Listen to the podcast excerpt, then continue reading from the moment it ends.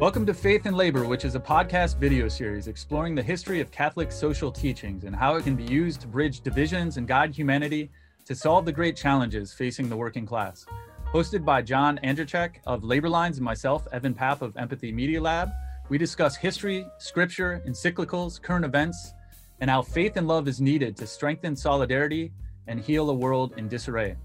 For episode four today, we will discuss Laborem Exercens, which means through work, and is an encyclical written by Pope John Paul II in 1981 on human work. It is part of the larger body of Catholic social teaching, which traces its origin to Pope Leo VIII's 1891 encyclical Rerum Novarum, which we discussed in episode one of Faith and Labor. John, long time. How are you doing?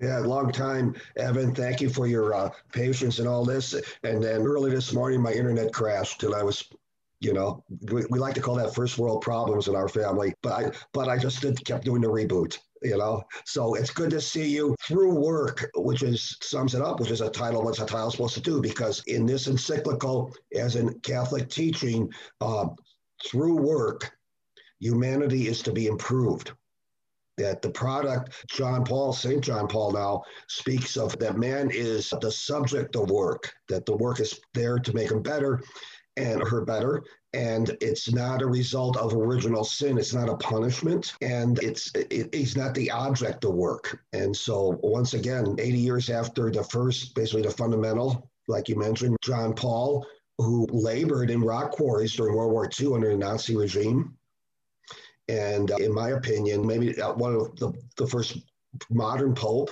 with his travels in the 80s, truly associated with labor in Europe with his countrymen and women in Poland and the Solidarity movement, which was basically the, one of the only worker movements in the 20th century that overthrew the government.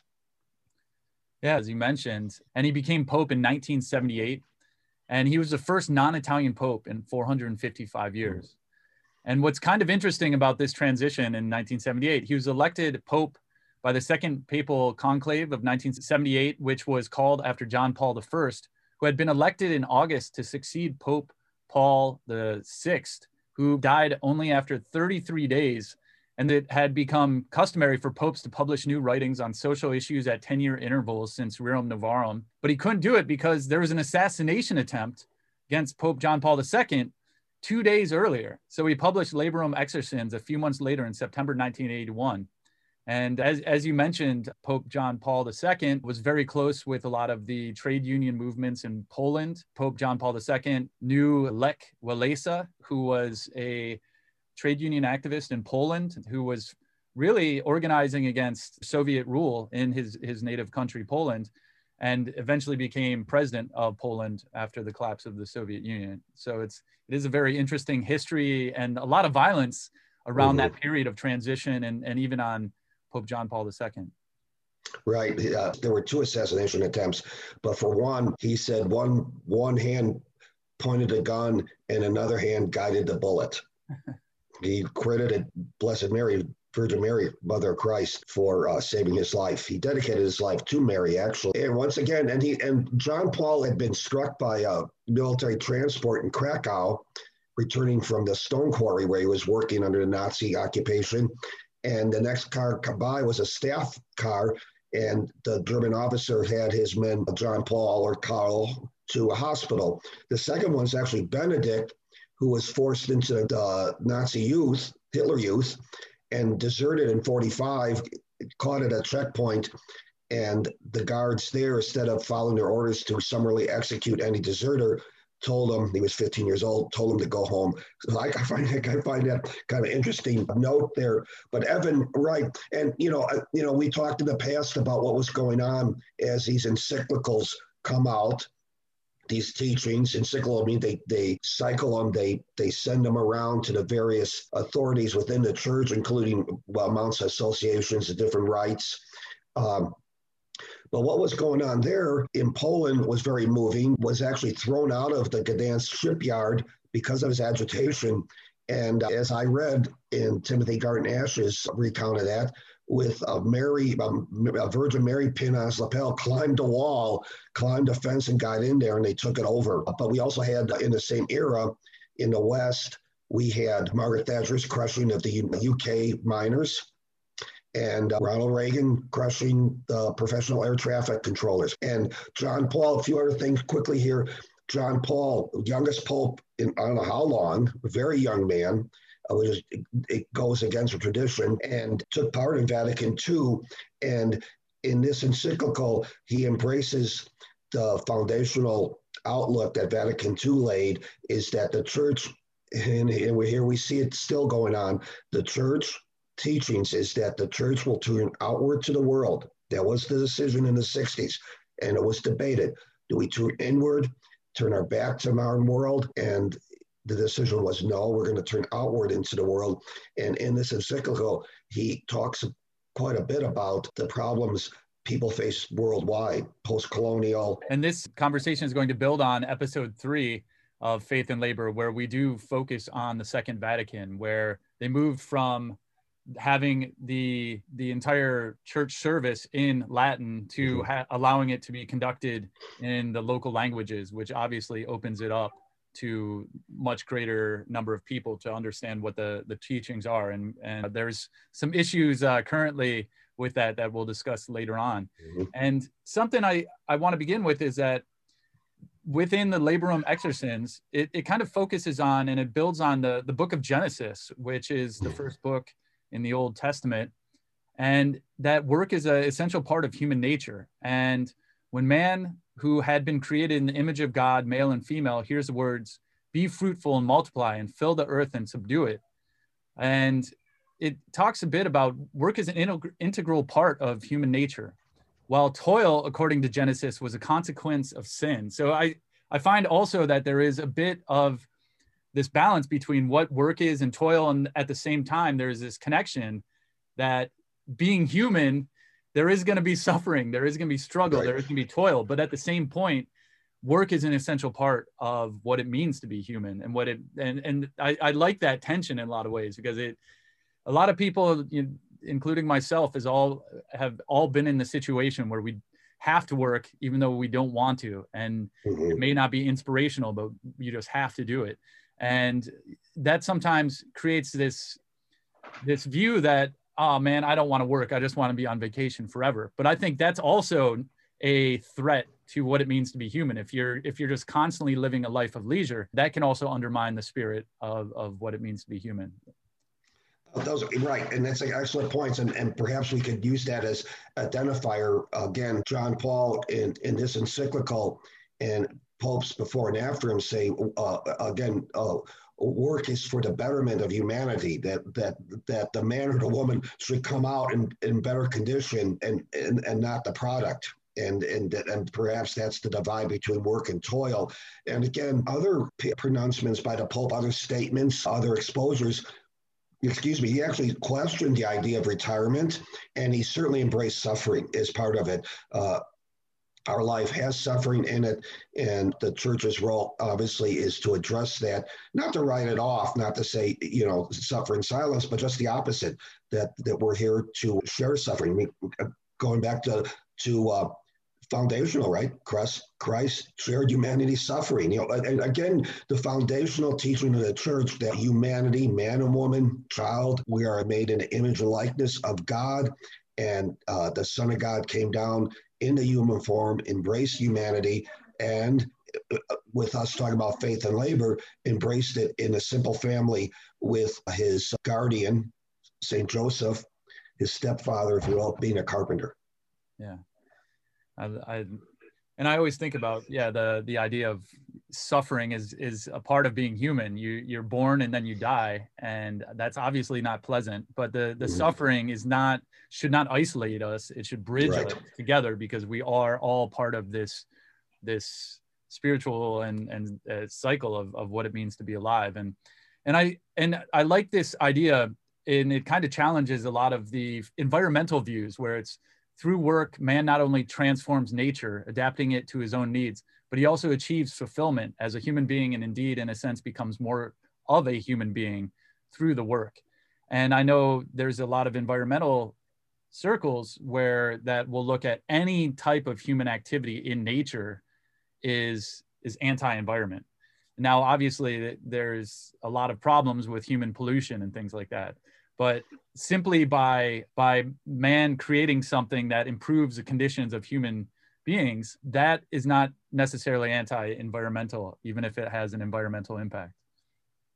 Right. And let me flip back because I agree with you because the church's teaching is then that uh, man has the capacity to face these challenges and to handle these challenges of our impact on the environment. We're not the problem, though, as some uh, people will look upon it, that we're the blight. And it's sad to see that, you know, and this needs to be addressed both economically, environmentally. People look upon it and say, I would love to have children but you know its impact on the environment or, or i can't afford them but at the very beginning of this encyclical john paul really lights up what the Catholic Church embraces, and that's faith and reason.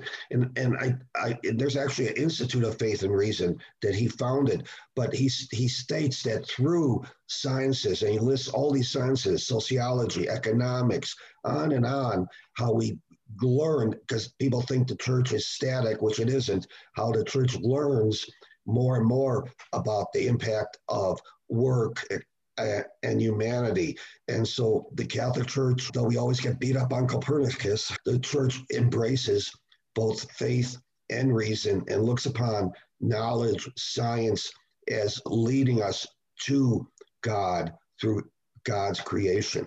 As the more we learn about it, it we're not to fear it, we become more and more in awe of, of God's work.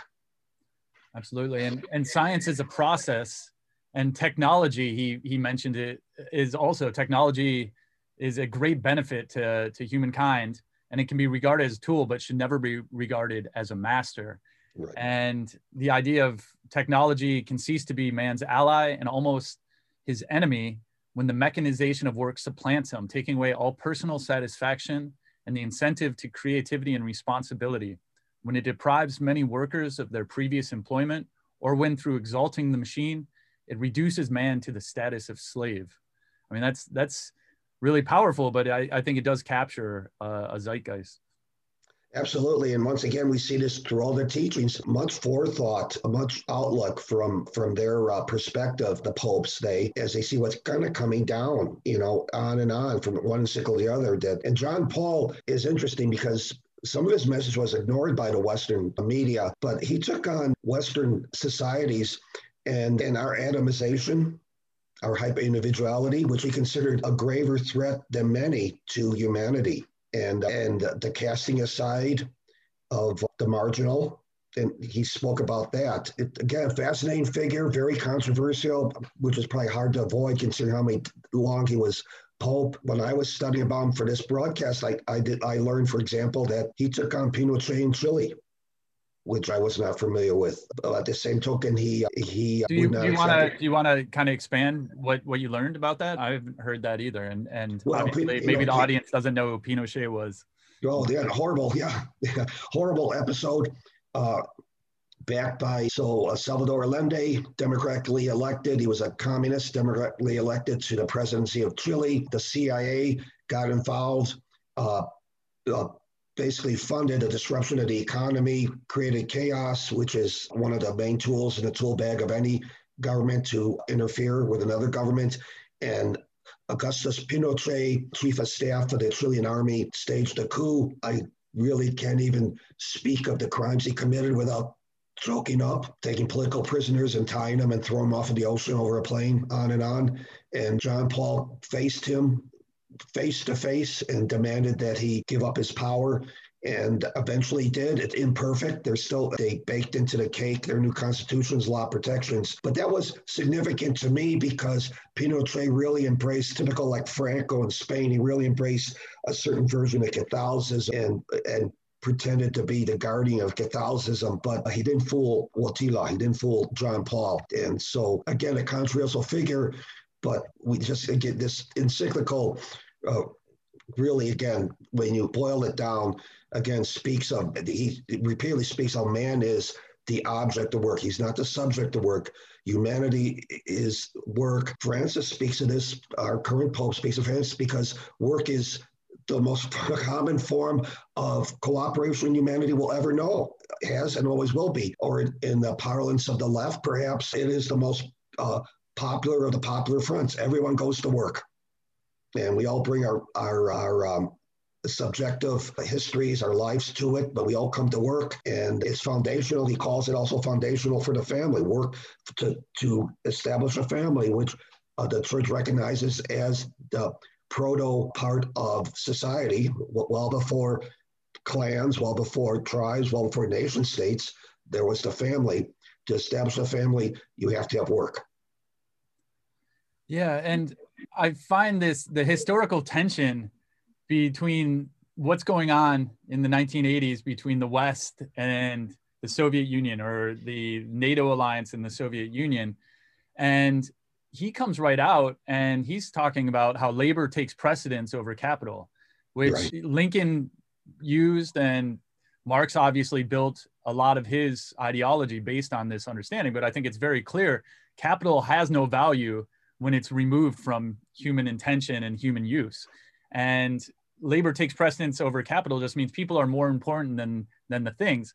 So he's he's making these pronouncements in the West while he's also trying to help people in the East find the spirituality of Catholicism while also critiquing the capitalism of the West under the Reagan and Thatcher kind of at the very beginning of, of what is going to be unleashed for the last 40 years as you know known as this neoliberal exploitative model that's really ran its course to a proto-fascist kind of uh, threat right now. And something you mentioned as well about the family is there's a lot of thought of on even policies of like what what would achieve a good policy and he, he talks about like a family wage which mm-hmm. is enough to support the worker and his family as a minimum so it's not even a, like minimum wage sometimes is is understood as a floor, but I, I think if you put it into a family wage, where it's like one wage can provide a house, can provide enough money to for a wife, children, future college, all these other things. That's the family wage, and then that's the floor that everyone's supposed to have, where women with children have a right to either stay home or to work outside the home with accommodation for their family responsibility. He also talked about the benefits of health insurance, pensions, accident insurance, weekends and vacation. Mm-hmm as part of a, a correct relationship between the worker and employer. So these are things that sometimes are denounced as you know communism socialism and things like that but what he's saying that without these you're actually going to undermine what it means to the potentiality of the human uh, civilization species and and the community relations between us all that's an excellent point. A family, a family wage, right? Because you talk about just wage, that that's still focused on individual minimum wage, even at fifteen dollars an hour. You know, FTE full time equivalent, that's about thirty thousand dollars, and and and without health insurance at all, it's not going to work there. And right, he calls for a family wage that the family uh, structure can remain intact and allow the family to be the prime caregivers. And uh, yeah, I noted that, and we've had that discussion in our families that the focus by progressives, and I consider myself a progressive or somewhere in there, but more guided hopefully by the Catholic teaching, is on affordable daycare. And it, I would like to see that, that, that family wage and at least have the option and let the family uh, decide, husband and wife, wife and wife, however society is going to allow it, uh, how they're going to care for their family, uh, how they're going to deal with work. That's an excellent point. And you're and while he was taking on the Soviet Union and took him on in PBS production, Frontline, John Paul, the Millennial Pope, they recount when he flew to Warsaw and met with the leader of the coup, General, the general whose name escapes me at point. Witnesses said that the general's knees were shaking as he stood in the room with John Paul. You know, Stalin's famous line when he was challenged by the popes, how many divisions does the pope have? And John Paul answered that question. so, you know, the moral authority. But he speaks actually in this encyclical, he says that the worker should ultimately have the control of the production, which is you know, one could say that's communist. You know, again, uh, if you come to the church, its teachings to validate you know, your perspective, you may get challenged. Again, the support of the family, traditional roles might disappoint some folks. And then on the other side, he's calling for, he's saying man has to be uh, superior over capital. Um, the worker should have control of production. Wow, it's it's a challenge, isn't it? Yeah. And like you mentioned, he commended arrangements in which workers share in the ownership, such as mm-hmm. sharing shareholding by workers, joint ownership, and profit sharing, which is really, really interesting. He also brings up this point between the direct and indirect employers. And a worker's direct employer is the person or institution with whom the worker enters directly into a work contract. So that's the traditional way we think about work. But the indirect employers are other persons, groups, and structures that affect or constrain the direct employer. So an example is uh, manufacturing companies in developing world, developed countries that purchase raw materials from less developed countries. So if the purchasers insist on the lowest possible prices, the lowest possible wages in another part of the world, those people are going to be indirect, directly and indirectly affected. So I like this then brings back labor policy, an international labor policy that ensures justice for every worker. It is necessary not only to work with the direct employers, but to also to identify and coordinate the indirect employers. And the United Nations International Labor Organization, ILO, I think is even mentioned yes. within this encyclical. And uh, I think that is one of the one of the places where I think the United States needs to get their foreign policy together is to support more unions, both to help raise wages in the United States, but then to also hold our companies accountable that are going overseas, exploiting, and then dumping slave labor goods into our country without suffering a tariff at the minimum and, mm-hmm. and not being investigated for tax evasion and, and all of these labor malpractices.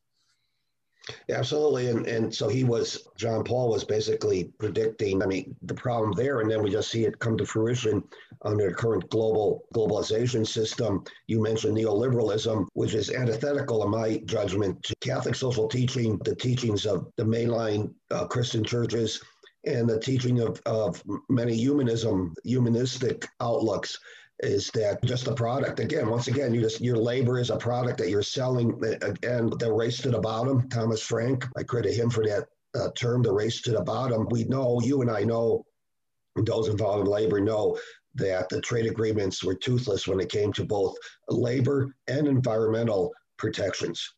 There was just uh, at the best words and uh, we see that all the time. And it's it, and it's it might even get worse because as we try to transition to uh, what we call a carbon-free economy, um, that's going to be so dependent on rare minerals, which come from certain parts of the world that face not only these labor problems but also environmental problems. Absolutely. Another concept he brings up is full employment mm-hmm. and mm-hmm. the idea that everyone who can work should be able to get a job. And oftentimes that will raise the wages of workers. So in the history of, of owners, if there's a large pool of unemployed, then they can pit the unemployed versus the employed to make sure that they can control wages. And Pope John Paul II quote, we must first direct our attention to a fundamental issue, the question of finding work, or in other words, the issue of suitable employment for all who are capable of it. And so that that really gets into the idea that the the criterion of full employment will only be achieved through planning and coordination mm-hmm. among all the indirect em- employers and a better coordination of education with employment. So it goes back to you have to work with not just the employers but the indirect employment that that concept of, as well.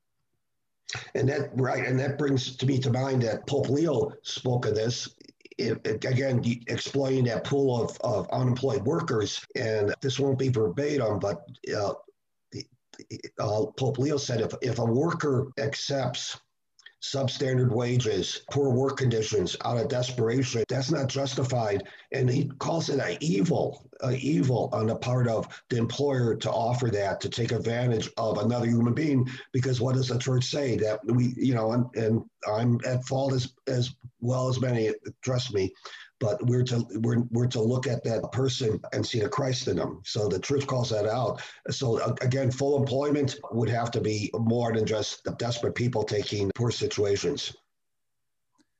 Absolutely. And he also goes into unions where he he asserts the importance of workers forming unions and the rights not limited to industrial workers but belongs to every class and profession.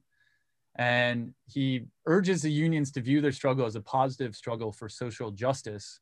And that striking is uh, very proper and legitimate mm-hmm. in the proper conditions under Catholic social teaching.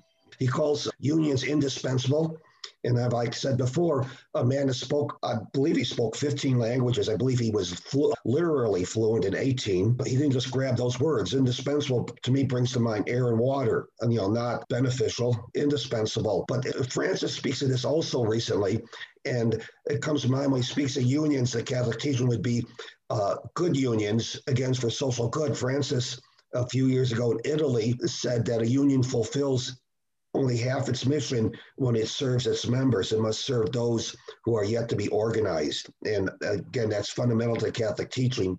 And I think you and I can see that sometimes it gets problematic with uh, our fellow workers and with some labor organizations. While they do have a mandate for their membership if that's the only thing you worry about. I read once in our in my uh, union paper from electricians if if the only thing you worry about are your wages, your benefits, brother, then perhaps you should consider removing yourself from this organization.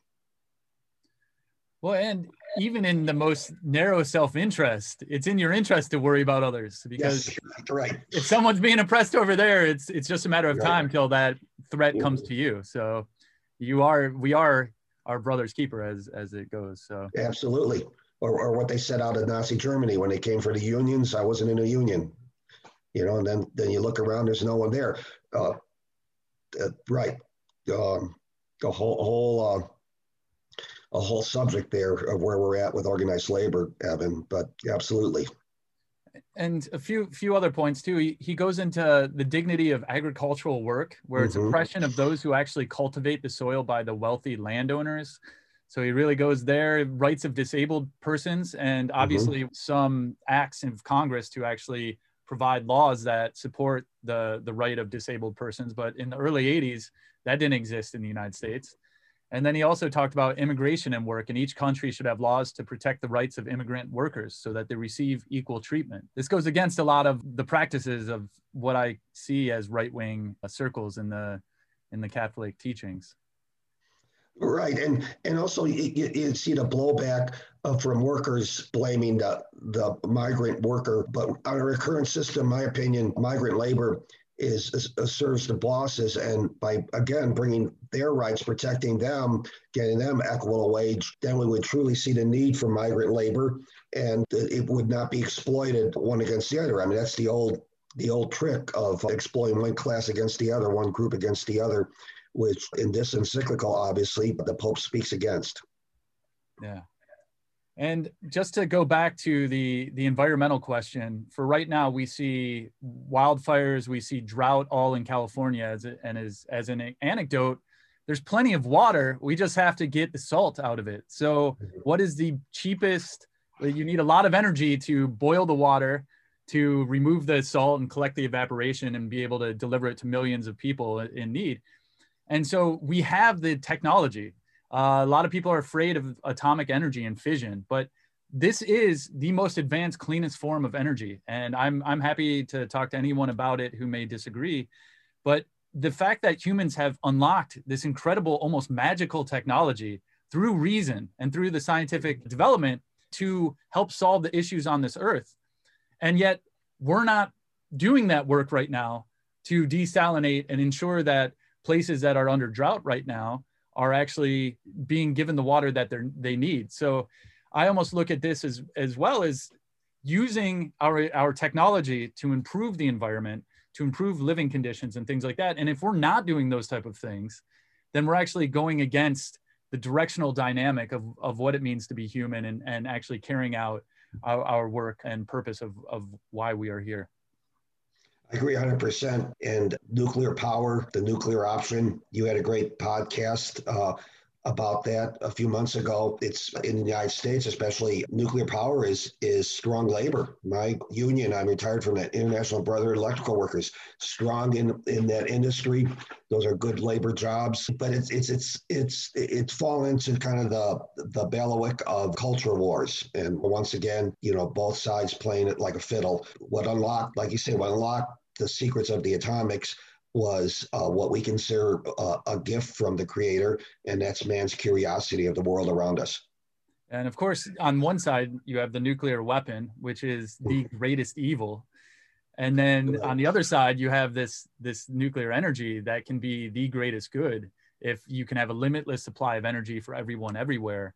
And the environmental movement, this is a, the, the crazy thing about the, the Malthusian, some tracks of Mal, Thomas Malthus, who believed in a Earth's carrying, carrying capacity based on a linear development of agricultural production and, and human population growth is exponential.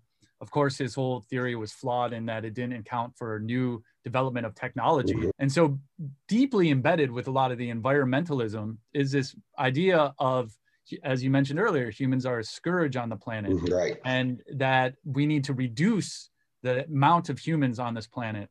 And that can go to real dark places very quickly yes. if that if that zeitgeist also takes over.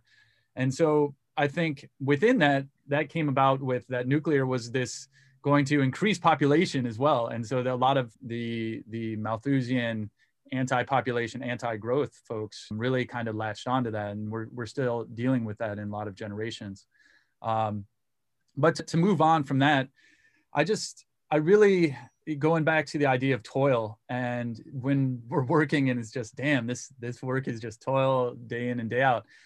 And the spirituality of that endurance the toil of work in union with christ crucified for us man in a way collaborates with the son of god for the redemption of humanity. Mm-hmm. and that's that's just I, I find really powerful. At the same time i think we need to fight you know for our rights for dignity and everything else in working but work is is essential to to improve our lot. And we've been given so much and we need to build on you know the the thousands of generations that came before us. Absolutely. Work you know in conversations with my family we had one daughter going through you know very normal hard times at work you know and i said you know in a 10 hour stint uh, you might go from loving your job to hating your job to loving your job all in 10 hours, you know, let alone a year, right? A lot depends on with, with the labor's union. I go from call to call and I can look back and uh, what were some of the best jobs? Physically, they were about the same, but some of the best jobs are who I end up working with. Again, what Francis said, it's it's well, it's uh, the widest range of cooperation. I mean, this is it. We we literally leave our homes spend more time at work than our family on that day. Yeah, again, work is man is a subject to work. I had to really read that and figure that out eh, that we're not the object of work. And going back to Pope Leo in the first encyclical on work and forward from that, work is not just about provide your fundamental needs, literally fundamental needs. When it's offered in that situation, it's an evil. They all call for the need for rest. Sunday is the Lord's Day, which is real interesting, Evan, because those who taught themselves as pro family love this economic system where we're, where we're a 24 7 society. And if you got a problem with that, it's your problem. You know, if, if the, if the boss tells you you got to work on Sunday, that's your problem. So yeah, and the importance of leisure with the family and the the ability of of being able to take step back and have contemplation and and mm-hmm. you need you need some time away from the work. And I I pulled this out from the United States Conference on Catholic Bishops on the dignity of work and the rights of workers, where it's written work is a duty on the part of man. Man must work, but mm. both because the creator has commanded it and because of his own humanity, which requires work in order to be maintained and developed. And through work, man not only transforms nature, adapting it to his own needs, but also achieves fulfillment as a human being.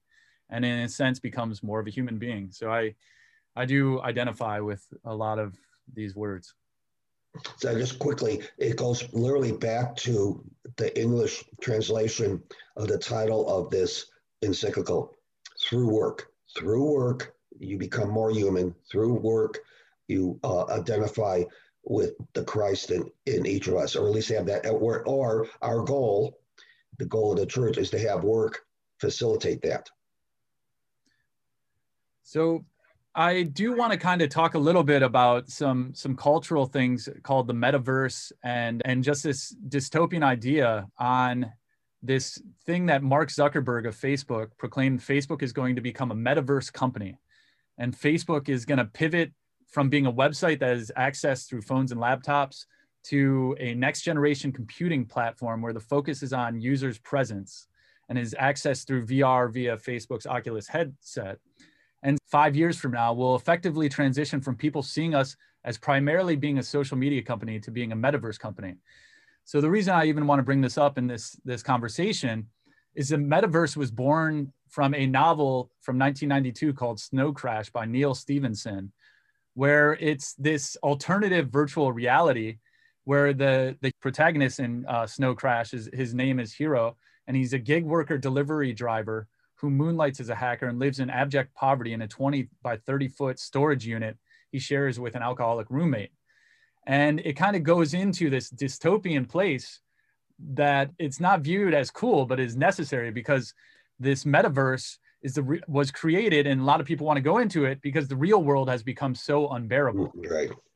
And we're seeing that even today, that through lack of meaning in our work, that and and through just the sheer struggle of of survival and existence, that people do want to escape and unplug and disconnect from the communities and from the families around them. And if I could just have one one more point to to come out here, where it's a book came out, Ready Player, around the same time that talks about that that builds on this concept of the metaverse. And that book too is set in this dystopian future where desperate people are driven to escape their unpleasant lives into a vast virtual environment. It is insinuated that either this oasis called as that metaverse is so popular because the world is so bad, or the world is so bad because the oasis is so popular. So even by going into the metaverse, you're no longer caring about what you need to do in this this world now today and help your your fellow humans. So then that re- reduces the attention, for instance, if you're a citizen, in making sure the government does what needs to happen so that everyone is fed and everyone ha- is housed because you're you're always just online all the time, entertainment and things like that. And the only reason I bring this up, this was an article on Vice, is that in this weird nexus, which to build out your company's future on this metaverse, Facebook's Oculus division were handed copies of this book as required reading. So mm. it, it's just kind of strange that the, this dystopian future of where the metaverse is named after it and it's going to be celebrated. We're going to hear more and more about this going forward. If people who are familiar with Roblox, with all the children using it, I just became familiar because I have uh, nephews and nieces who are playing this game Roblox, which is this metaverse online. And soon the headsets are going to be on. And so, as we talk about this idea of work is essential to what it means to be human, there's going to be this inherent tension as more and more people are drawn into this online virtual reality. And I know that's a huge digression, but thank you for uh, entertaining that comment. I, I think it's spot on with John Paul. Once again, he, he, in the 80s, well before the universality of cell, cell phones, he called out the West, and the message was ignored because there was such triumphalism with the collapse of the Soviet Union. Um, he called out that the hyper individuality of the Western model of the atomization society was more perilous to humanity than the Soviet Union. Yeah. And, and you know that's how many years ago right that it's that people isolate themselves and, and by improving working towards moving from toil to work and we're we're the last generation to have lived an existence offline you know we're right. some of the last generations to live the existence without a cell phone on us with all everything that that includes. And uh, yeah it's it's going to talk about the struggle for spirituality in this right. new world. I mean where is the spirituality going to be on in the metaverse? And and maybe there will be some on that because i think inherently in humans we're constantly trying to seek purpose and meaning. And if there is Absolutely. no purpose and meaning then deep down we're going to be afflicted with with tremendous problems. But i i don't that that's that's that's about all I have. I, I don't know if you have any closing comments as we discuss just a few current events on on the Laborem Exercens. Once again, John Paul, controversial figure, but those who come uh, to have their their positions validated by the church, it, it, it's kind of uh, what you call it, weak beer. Uh, it, it's not going to happen right or left. So no, once again, great conversation and uh, a very important milestone in the church teaching. Yeah, And just in some current events since our last broadcast, uh, Pope Francis had surgery and it was supposed to be a simple surgery to work on his colon, but mm-hmm. then it ended up actually being an open surgery and, and he was in the hospital for 11 days. And I was getting very concerned, but right. he returned to the Vatican on Wednesday, July 14th, and he's scheduled to resume public and private audiences on August 4th. So very happy about that. And then Pope Francis reverses Pope Benedict's the restrictions on Latin Mass. And you shared some information over the last month about this. I don't know if you have any thoughts about that. Well, um, what I say about it's very interesting. Those those who uh, seek out the Latin Mass, uh, I say they're nostalgic for something they didn't experience. To be a Catholic pre-Vatican two where we went to the vernacular the literally the priest faced the congregation. You, you had mass in your language so you could understand it. I mean the last supper the first mass uh, was in aramaic i think. Uh, it wasn't even in hebrew and they all participated the apostles obviously. Didn't have a clue what was going on, but that could be the same anyways. So you'd have to be 80 some years old to say that you participated as an adult in the Latin Mass. I wasn't. I was in eighth grade when it was existing. Well, it was a number of years, but around about that age, 12, 13.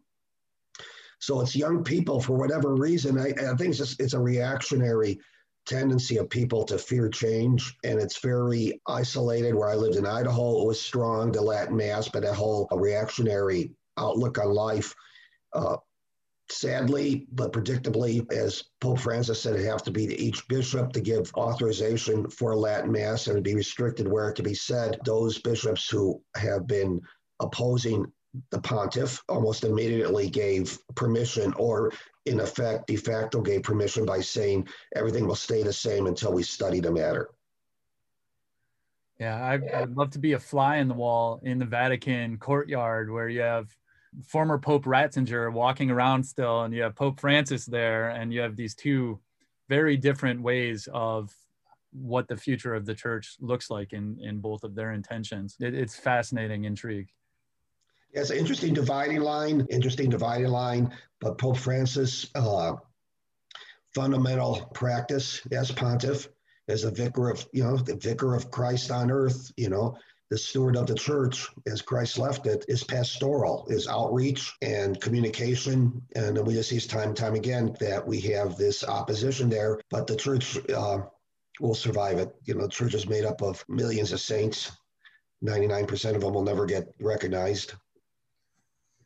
Well, I really appreciate engaging with you, John, and I'm glad we're able to get back online and uh, keep moving forward with this project. I'm honored, Evan. Thank you for your end. I couldn't do it, obviously. So God bless you. And uh, through all the times, kind of so many challenges, but I'll just close with this. Um, one can be a pessimist, but it's despair is the greatest enemy. And I, I think the church's teachings, I think Pope Francis would say that, not to put the words in the Pope's mouth, but I just feel despair is the uh, greatest enemy. So we just have to uh, keep looking forward and, and keep having hope in our heart and realize that the mysteries will unfold as we go forward. With that, thank you for watching episode four of Faith and Labor. We'd love to hear your feedback, ideas, and suggested guests for future shows as we seek to promote what Pope Francis described in Fratelli Tutti as a more just and fraternal world where love shatters the chains that keeps us isolated and separate. In their place, it builds bridges. Thanks, John. Amen, brother. Yeah, God bless. Bye now.